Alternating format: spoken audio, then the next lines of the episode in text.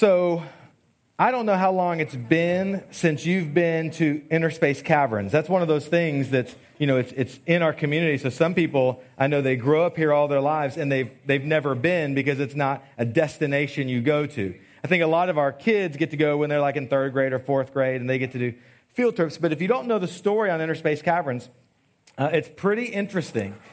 The Texas Highway Department in the 60s was upgrading the, the road that went to Austin uh, and, which is I 35. And as they were doing, I guess, core samples or whatever they need to do to determine can we set a major highway on this road, they were doing some drilling and they drilled down just over 33 feet and they hit Inner Space Caverns. And, and dis- that's how they discovered the cave.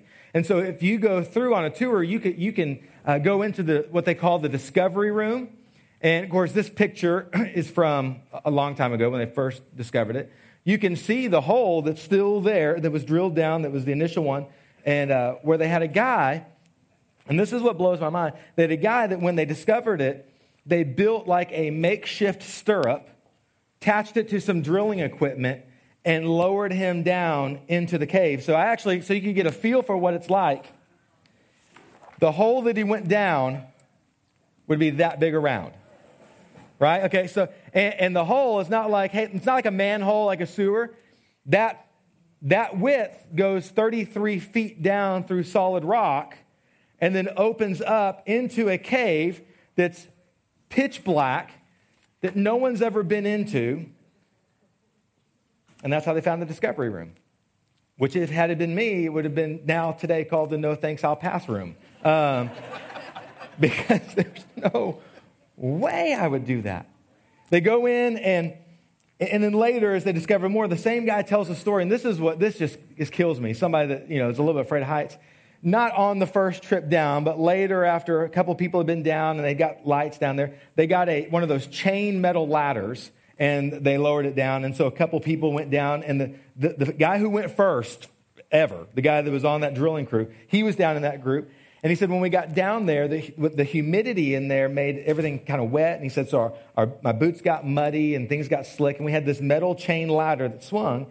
And he said, on the way back up, I was going last, and he, apparently a bigger guy. He said, when I got to the hole, I realized as I was going up that the hole was not wide enough for me to bend my knees to get my foot on the ladder. So for 33 feet with a wet metal ladder, he did chin ups and would put his feet in and chin himself up and put his feet in. Again, I'd still be down there. They would have, they would have like, they would have blasted and like, hey, we're into the cave. I've been down there waiting. Like, thanks, guys. Finally, you got here three years later to get me out of here. It's crazy. But, you know, to go first to something like that is scary because it involves risk, right? I mean, anytime, anytime we have to go first, there's, there's some risk involved.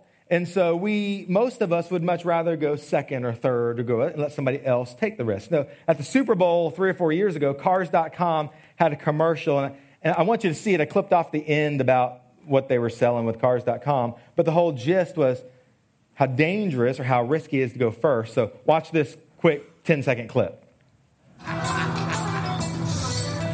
Poison checker! Sometimes it's better to let others go first so that we can learn from their experiences.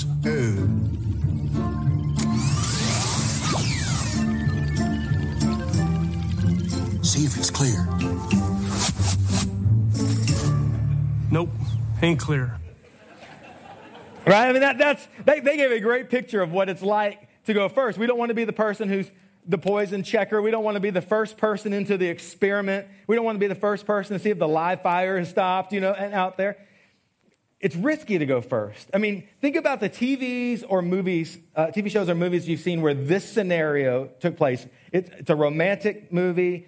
There's a guy and a girl, and, and he loves her, and she loves him. And he comes to the point and the, where he's going to tell her that he loves her for the first time, and the music's going, and he says, You know, I love you. And then the music stops, and we all know what's coming, and she goes, Okay. You know, and, and you know, I mean, we have we've seen that in all kinds of different scenarios, right? That and we we laugh and we we connect with that movie because we've all been there uh, of that risking of am I going to say in this romantic relationship I love you first? And in that scenario, the, the risk is rejection. It's that, it's that I might go out there and say something before I know you're in. I don't, I don't want to go first, and that let's go together. Or let me go second. I want to know that I'm in. I mean, we feel that all the time. And so, first is almost always riskier than second or third or last. Unless you're like being chased by zombies or wild dogs and you don't want to be last, you want to be first. But generally speaking, and when it comes to relationships, first can be dangerous. I remember, like as an eighth grader, Dana Anderson. And I found out that Dana Anderson liked me. And so this is how it worked in eighth grade. Dana Anderson told all of her girlfriends, I think I, I like him. And her girlfriends went to my guy friends and they said, Hey, Dana likes Brett. Do you think Brett likes her? And so they came to me and they said, Do you like her? And so I had to talk with them. I don't know, do I? Uh, I mean, I think she's pretty, but do you guys? Because if y'all don't think she's pretty, I can't ask her out because then you're going to make fun of me and the brotherhood code. And they're like, oh, yeah, she's cute. Okay, yeah, well, then I like her. Okay, so they go back to her friends and say, yeah, he likes her. And they go to her and they go, he likes you. So, so okay, cool. And then, so I'm going to ask her out. I know she likes me. She knows I like her, but, but I want to know for sure that if I ask her to go out with me, she's going to say yes. So I talk to my guy friends who talk to her girlfriends who talk to her, and she says, Oh, yeah, if he asks me out, then I'm all in. And that gets to them, and it comes back to my guy friends, and it comes back to me. Then we have to get the wins and the wheres that's going to happen. And it goes back to the same process that by the time that moment comes, really all that was needed to, to seal the deal was just like a head nod. Like, you know, I mean, you know, we're, we're all in. I mean, there was more chatter and work done for that relationship than like Homeland Security does for like, you know, a terrorist target. I mean, we knew more information before we got there. Why? Because my emotions were at risk. Even when I knew that she liked me. My emotions were at risk. I don't want to say, hey, can we be boyfriend or girlfriend? Can we go out or whatever? And her go, no. Because that, that would have been terrible. So going first is, is scary. But it's not just romantic relationships, it's the same thing uh, with any relationship, with friendships. Uh, thinking back to those early years uh, as a junior high student, even, I can remember walking into our youth group living in Germany. It was called Quest. I'm 40, so that was some years ago. But I can remember walking in and standing along the back wall, kind of watching everything happen, leaning with my back against the wall, you know, so I, because of the uncomfortability, wanting to be in relationship with people who are talking and doing things, but having that, I don't even know if it was subconscious, it was probably very consciously clear fear of walking up to a group of people and being like, hey, and somebody going, who are you? They might have actually just went, hey, who are you? But I would have heard, who are you? You look weird and you smell different and we don't like you. Get out of here, loser. I mean, that, that was, you know, from that junior high mentality, that's what I was afraid was going to happen by going first. So I, I stood in the back and, and watched because initiating a relationship, going first, being the one to stick my hand out, to introduce myself, to put myself in a group of, of people who were already there who I didn't know was risky, extremely risky. Now, as we get older, us sitting in this room, that, that fear and that risk lowers a little bit. But some of us don't have very close friendships or friendships outside of our own family or, or very close knit circle because of the same fears and insecurities, because we're afraid to step out and risk that the person we invested in might not like us or might not invest back. And so we're content to walk with the friendships that we have or that we don't have because of that fear. But sometimes in life, and you would tell your kids this, sometimes in life, going first or taking that risk is worth it. Um, don't hit the picture yet because I don't want to give it away, but there's a, I'll tell you who, who this is in a second. There's a guy that, uh, named Mike Markkula.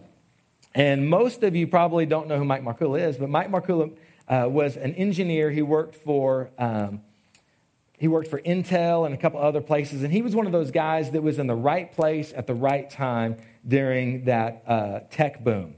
So he ended up, because of stock options that were given to him from uh, a semiconductor plant, Intel, he retires at 32 years old, which God bless him. Uh, and, I mean, right place, right time. So the guy's got more wealth he knows what to do with. And in his later years, if we can call 33 that, he's looking at doing things with his money to invest and he's looking at startups. And so he's kind of in that world. And he has a friend that approaches him and says, Hey, I've got some guys that are looking for a startup that I think may fit you. There's these two guys. And so uh, why don't you come meet them? And so he meets them. One of the guys shows up. He's unkempt. He's, I mean, not like he's trying to get, he doesn't, isn't dressed like he's trying to get money for a startup company. So much so that Markkula asked his, his friend that introduced him, he said, Why did you send me this renegade from the human race? That was the quote. You know, he said that this guy's asking for money, but whatever happened along the way, he decided, I'll invest. So he took $80,000 of his own money and in this company. He became one third owner. The two guys that had the idea were the other two thirds. He was the money, he was the one third owner. You haven't heard of Mike Markkula, but you've probably heard of the other two guys Steve Wozniak and Steve Jobs. They started Apple. His $80,000 investment, when Apple went public, became $203 million. Sometimes it's good to go first. Sometimes the risk is worth doing. When we talk about relationships, and we've been in the series called Friends, great friends or people who have great relationships are people who are initiators in their relationships. They're, they're willing to take the risk to go first. Now, I want us to look in John chapter 15. That's where we've been for the last four weeks, and we've just been going through um, about five verses, verse by verse. But we've been reading it all because I think it's good for us to hear what Jesus says as he's talking to his disciples, and he's talking to them in some very endearing ways, and he even calls them friends. And so, for the last time during the series, I want to read us verses 12 through 17 and we'll come back and, and zero in on this bottom line point that great friends are initiators in their relationship. So, verse 12, Jesus says, This is my commandment, that you love one another as I loved you. Greater love has no one than this, that someone lay down his life for his friends. And you're my friends if you do what I command you. No longer do I call you servants, for the servant does not know what his master is doing, but I have called you friends. For all that I've heard from my Father, I've made known to you. You did not choose me, but I chose you and appointed you that you should go and bear fruit and that your fruit should abide, so that whatever you ask the Father in my name, he may give it to you. These things I command you, so that you'll love one another. A great passage to spend time in, especially as we talk about becoming a church that loves God and loves people. Jesus gives us some very clear, uh, a very clear picture into his relationships of the people that he's walking with and he loves. And so, over the last couple of weeks, hopefully you've been talking about it at home. I know our students have been talking it down the hallways with their small groups. We've gone through this passage and we've learned a couple things that, that great friends love like Jesus does. And we kind of dug into what that means because that sounds like a very trite saying, but we talked about what agapao love means and, and that it is this constant and deep love from God to an unworthy person. And that we're to love that way. And then a couple weeks before, uh, uh, or a week after that, we said that good friends become great friends, a sacrifice. We talked about what would we be willing to give up for that person that we're in a relationship with that we call a friend. And then last week, David talked to us about that great friends are disciple makers. Great friends are walking with their, with their friends, with their spouses, even with their kids. And, and the friendship is more than just acquaintance. The friendship is how can I push you closer to Jesus? And how can you invest in me in a way that I'm drawn closer to Jesus? And this week we stop and look at verse 16, where Jesus looks at these disciples and he says, You did not choose me, but I chose you. And I appointed you that you should go and bear fruit, that your fruit should abide.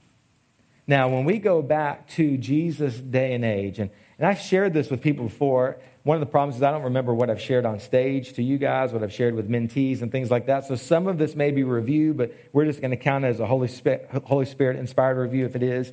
But when we go back to that culture and understand what's happening, Jesus is a Jewish rabbi, okay? So, and there's a lot of different rabbis, but Jesus is this teacher. Jesus is uh, will quickly rise up to become one of the most inspiring, one of the most controversial, uh, one of the rabbis that, that gathers large crowds for people to listen to. But in that day and age, being able to follow a rabbi or being a disciple of a rabbi was a prestigious thing.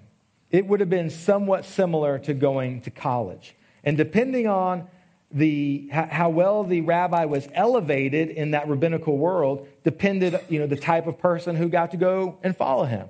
So you had rabbis that were like Rabbi Harvard and Rabbi Yale that, that would draw the top students. And those rabbis, if, if a guy that, that hadn't put in the work, that, that hadn't memorized the Torah like he should, a guy that was not fit for that came and said, I want to follow you, Rabbi Harvard, the answer would be no. You're not ready to go with me. There were other rabbis. There was like Rabbi Texas and Rabbi Texas A&M, you know, that were not Harvard or Yale maybe, but they were pretty close. And, you know, and people did that. And then, you know, at, at the bottom, there was like uh, Rabbi Eastern Idaho, you know, where, no offense if you went, I don't even know if there's an Eastern Idaho, but I can't imagine it's like a place that's a destination for many people. But, you know, that, but, but man, you could, you could go, but if that rabbi didn't say, okay, as you went and, and went through the process to say, hey, I want to follow you, if the rabbis kind of closed their teaching group, their disciples, then you went and learned a trade. And you went and became a fisherman or a tax collector or you became something that these disciples that ended up following Jesus were. And so, more than likely, what's happened is these guys that Jesus ends up having his disciples have missed out on their chance. But all of their peers had went after something. They went after these rabbis. They had actually initiated the relationship for the most part. Can we follow you? Our, our parents have given, have saved up money so that we can support you as you go and teach, and we follow. But then here comes Jesus. Counterintuitive to what happened normally, which is so interesting because that's the way he taught as well. And he comes and finds the guys who missed their chance and he says, Hey, you, Peter, Simon, who's fishing, drop your nets, come follow me. Matthew, you, come follow me. And so now we're, we're further along into their journey, not too much further, and Jesus is reminding them in their relationship, and he's called them friends. And he's saying, Not only am I rabbi and you teacher, but we're, we're friends. We have a, a close relationship. And I want you to remember this I chose you, I initiated this relationship. I'm the one that approached you and came after you. I'm the one that saw value in you. I'm the one that saw a future for you. I'm the one that said you could become something by the grace of God that no one else sees. And Jesus reminds him of that. I've chosen you. And then he reminds him of why. He says, Because I've appointed you to go and to, to bear fruit. You're going to become something that you never would have been on your own because of our time together. Now, that ties into this idea we talked about last week of being a friend who's a disciple maker, a friend who leans in and helps push people towards Jesus so they become something that they wouldn't be without him. But one of the most difficult things is being that initiator, being the person who's willing to risk. And there's a couple things that stand out to me as we, as we read this story about Jesus and we think through what happened that time that Jesus takes risk, just like, just like we would be doing if we were being initiated in a relationship. Jesus could have went to those guys and said, hey, come follow me. And they could have said, eh, pass. I mean, I've already, I got the business now. I mean, that, that, that season of my life is gone. I mean, I, I, I, tried, it didn't work out, and now my father's relying on me to help run the fishing business, or I can't just walk away from the Roman government as a tax collector. You know, that, I'm sure that didn't go over real well. Um, Jesus took risks. And we look at it and we go, okay, did Jesus, though, I, can we really compare ourselves to Jesus, right? I mean, we know that like thousands of people gathered at a time to hear Jesus. So he was a little bit more compelling than you or I probably are. I mean, eh, looking at historically.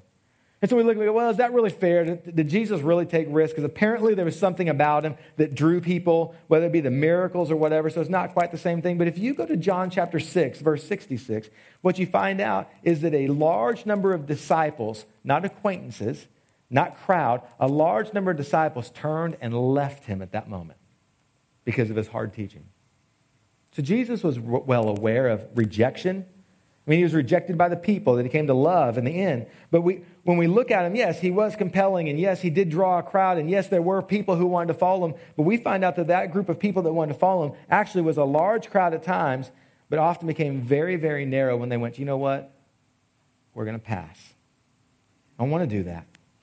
I don't like what you're teaching. I don't like what you're asking. I mean, there's guys we know in the, in the scripture that came to Jesus and said, I want to follow you.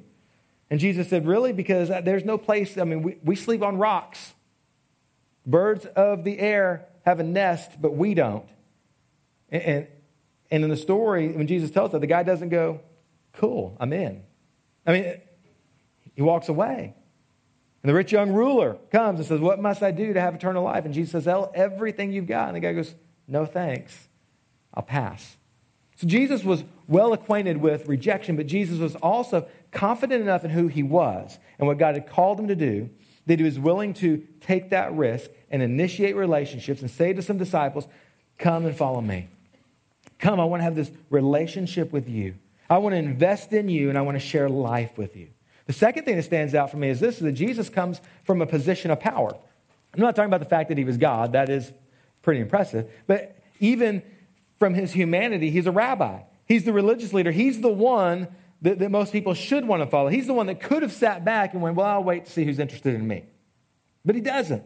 From his position of power, he goes to people and says, Hey, I choose you. I want to initiate this relationship with you. Come and follow me. Now, for us, let's not talk as parents to teenagers. Let's just talk about us and our relationships. Are you an initiator? That's a rhetorical question. You know to answer it. Are, are you willing to look at people that God has placed inside your circle and go, you know what? I will reach out to become a friend. One, maybe because you need friends. Two, maybe because they do. I tell you, it's much easier, much easier to drive home, pull into the garage, close the garage door, get out, do life inside the four walls of our house, and the next morning drive to work, be acquaintances with people along the way, speak at the water cooler, maybe grab lunch with somebody occasionally, and then go home and do it all again without ever having to risk emotions, to risk our stories, to risk our time, to risk anything, especially to be the initiator. But Jesus gives us this picture as we close up this series on friends. We are to love like Jesus loves. We are to sacrifice. We want to have great friends. We're to be disciple makers. But we, we probably should have done this first because in some instances it's the hardest. We just did it last because that's the way it came in, in, the, in the passage. But we're going to have to be initiators. We're going to be the ones that say, hey, I'm going to go and do. It's true in not just getting new friends, it's true in friends that you have. How many people do you know? This may even be your story. How many people do you know that had a friendship that was already established go sideways because someone was wronged and somebody's feelings got hurt and both sides stood waiting for somebody to come forward first to ask forgiveness? Right? I mean, think about the fights. If you're married, think about the fights that you've had in the last month or so, or week, or this morning. That you might still be sitting like going, oh, this is about to get uncomfortable. Does he know what happened on the way to work, on the way to church? I don't. But, but you're sitting there and you're, you're mad and you're angry and you're having a hard time listening, you're having a hard time focus, as is your spouse, and you're both waiting on the other person to admit that they were wrong. Right? That, that's how it usually works. And in reality, if you were very honest, even if your spouse was primarily at fault, you probably didn't handle it the right way you probably stirred the pot a little bit in your response. I mean, that's what happens in my home. I mean, because I'm wrong like 1% of the time, you know, and um, during that 1%, you know, I could have been a little more loving and saved the fight. We'll record Wednesday. I won't say that because she'll listen to this later. right? But who, how, how does the relationship get healed? Not just starting a new friendship. How does the relationship get her? Someone initiates. Someone steps forward and say, hey, you know what? Let me apologize for what I've done because I handled that wrong. I, I, may not, we may still not agree on what we're arguing about, but, but I want to ask your forgiveness for what I did. You know what happens when somebody initiates? It's much easier to go second. The person goes, hey, I'm sorry too and the relationship begins to get so this initiating isn't just about making new friends. It's about being a great friend. For us in the room if you're married it's about being a great spouse. If you're not married and you're looking towards that one day to go hey maybe i will be uh, that same that same principle is true. It's the same thing with our kids. You want to have great relationships with your kids? Initiate the relationship. And and here's what happens. If you have teenagers a, a lot of them are like no pass no thanks. Don't come near me. I don't really want to talk. But if you will continue being the initiator in the relationship, if you'll continue being the person who, who reaches out to talk, you will find those moments where the windows open and you can dive through and have some spiritual conversations that turn into disciple making moments. It's how it works. You know, the reason why we have parents across the, the church, and I'm talking about the church globally, that aren't disciple makers, because they've quit initiating relationships with their kids, because they've been rejected by their teenager too many times. And when you hear me say that, that sounds crazy. You know, we go, that's my kid. I'll, I'll show them. You know, I'll, they're not going to reject me. But even as an adult, when our kid who used to love us and hang out with us and want to, to be with us all the time gets to that point where they're like, ah, mom, dad, you don't dress like I want to hang out. Drop me off at the edge, of, you know, drop me off three blocks from school. I don't want you pulling. And all those things, it starts to weigh on us. And we start to feel the rejection. You've got to initiate the relationship with your kids, with your spouse, with the people around you. So here's what my prayer is all the time. I always want us, and our students too, anytime we open up the Word of God, I don't want us to fill our heads with knowledge. I don't want us to walk out and somebody go, hey, what'd y'all talk about? I would love if you went, hey, well, we talked about great friends are initiators in their relationships. I'd love if that stuck.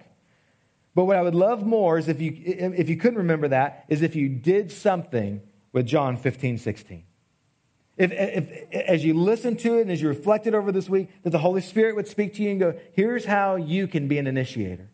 And he may have already. There might be somebody in the room that, like, the Holy Spirit went, oh, boom, busted. Apologize to your spouse. You know, and, and good. You've got some application to walk out with. But we want to take the Word of God and we want to be doers of the Word. That's what James tells us. And so every week when we get together, I kind of give ideas. Now, I want to say this, and I say it pretty, pretty often. I'm going to give you a couple ideas. You don't have to do any of these things. I, I, just, I give you some ideas to, to give you some framework of how to think. How do I take John 15, 16 and take it off the word into my life? So as I think of these things, maybe the Spirit, Holy Spirit whispers to me something different. I don't care what you do, if you do any these ideas I'm about to give you, but I want you to do something this week. Something today to say, God, I'm going to take a step forward in obedience because your word has been open to me. You initiate a relationship with your disciples. I want to initiate, be initiated in my relationships because that's what great friends do. And so, God, I'm going to practice that today by this. So, here are just a couple of ideas. One, make the commitment to learn a new name anytime you walk into this building. I mean, we sit in our small groups. Hopefully, you know your small group name. Make, take, make the commitment, and you can set it, uh, have some accountability. Set a short amount of time hey, for the next six months or for from now until May, every time I walk in the building, I'm going to learn somebody's name that I didn't know before. Or I'm going to initiate the relationship in such a way that even though they've told me their name four times and I still don't remember it, I'm going to be a friend who asks again rather than a person who runs because I don't do good with names. I'm terrible, terrible with names. Yesterday, um, you, Aggies, y'all will love this. I went down to College Station Friday night and Saturday to do a conference. Um, and so I got to go to the Mecca and uh, see it. Well, actually, I didn't see the university, but it was in the city. Doing this conference. And so there's a guy who is uh, from Georgia who, or Florida who's, who's doing part of the session, and I'm doing second session. So I've gotten an email for a month or two as they've been sending stuff. So I know the guy's name. I know his name is Rick. Um, I've seen it in, in, in, multiple emails, you know, as the schedule's lined out, things like that. Read his name at least a dozen times. I get there Saturday morning, I go in, I meet him, shake his hand, and he introduces himself. He's Rick, I'm Brett. Great to meet you. We go to the session, he goes first. The guy introduces him, tells his name Rick, tells Rick's story. An hour later, when it's my turn to speak, and I go to reference something that he's talked about in the session before, I'm like, well, y'all remember back in session one? Yeah. Uh, for the life of me, like, I'm terrible at names. But that's not the excuse because I've got to be the initiator in relationship. So I tell teenagers, I probably told you guys sometimes before, when I meet you for the first time, I, people have taught me the tricks. Yeah, I mean, I know the trick, like shake their hand and say their name back to them. And it does not help me. I'm slow. I mean, that's just what it is. And so I've told people before, hey, please don't be offended if I ask your name like five or six times because I'll, I'll probably, but it's more important to me to do that than to go, hey, I'm just going to be honest, tell me your name again, than to not know you. It makes, uh, it's worth it to have the relationship. So maybe that's a way that you start initiating some relations. Take, maybe it's a baby step to go, I'm going to practice, I'm going to step out and, and I'm going to learn somebody new's name every time I walk in here because one or two of those relationships may become a catalyst to your own discipleship journey. Does that make sense? Here's the second thing you can do um, invite someone. Invite someone to share a meal with you, to lunch, and to come with you next week. Or sometime you've got a couple friend, or you've got a friend uh, who's got a teenager, somebody that maybe you're, you're, on a sports team with together, or they're in school, they're in your neighborhood. To say, hey, come, why don't you come to worship with me, and, and let's go grab lunch afterwards. I mean, we eat lunch at work with people that we hang out with, with your friends, right? I mean, that's we share meals quite a bit as part of a relationship journey. Well, what if being the initiators be the person who says, Would you go to lunch with me? And, and use it to be a part of the disciple making thing. Hey, come join us. I want to show you our parenting team class. Come to worship with us, uh, and let's go eat lunch and, and, just hang out. I'd love for you to do that. It, doesn't, it isn't going to make the, the possibility of rejection disappear. I mean, they might go, no. Did you not know? Like, I'm an atheist. You not know? I'm not, you know, I'm not interested in that. Doesn't make the fear of rejection go away, but it holds you accountable and you go, okay, I'm going to do this. I'm going to ask to practice being the initiator in the relationship.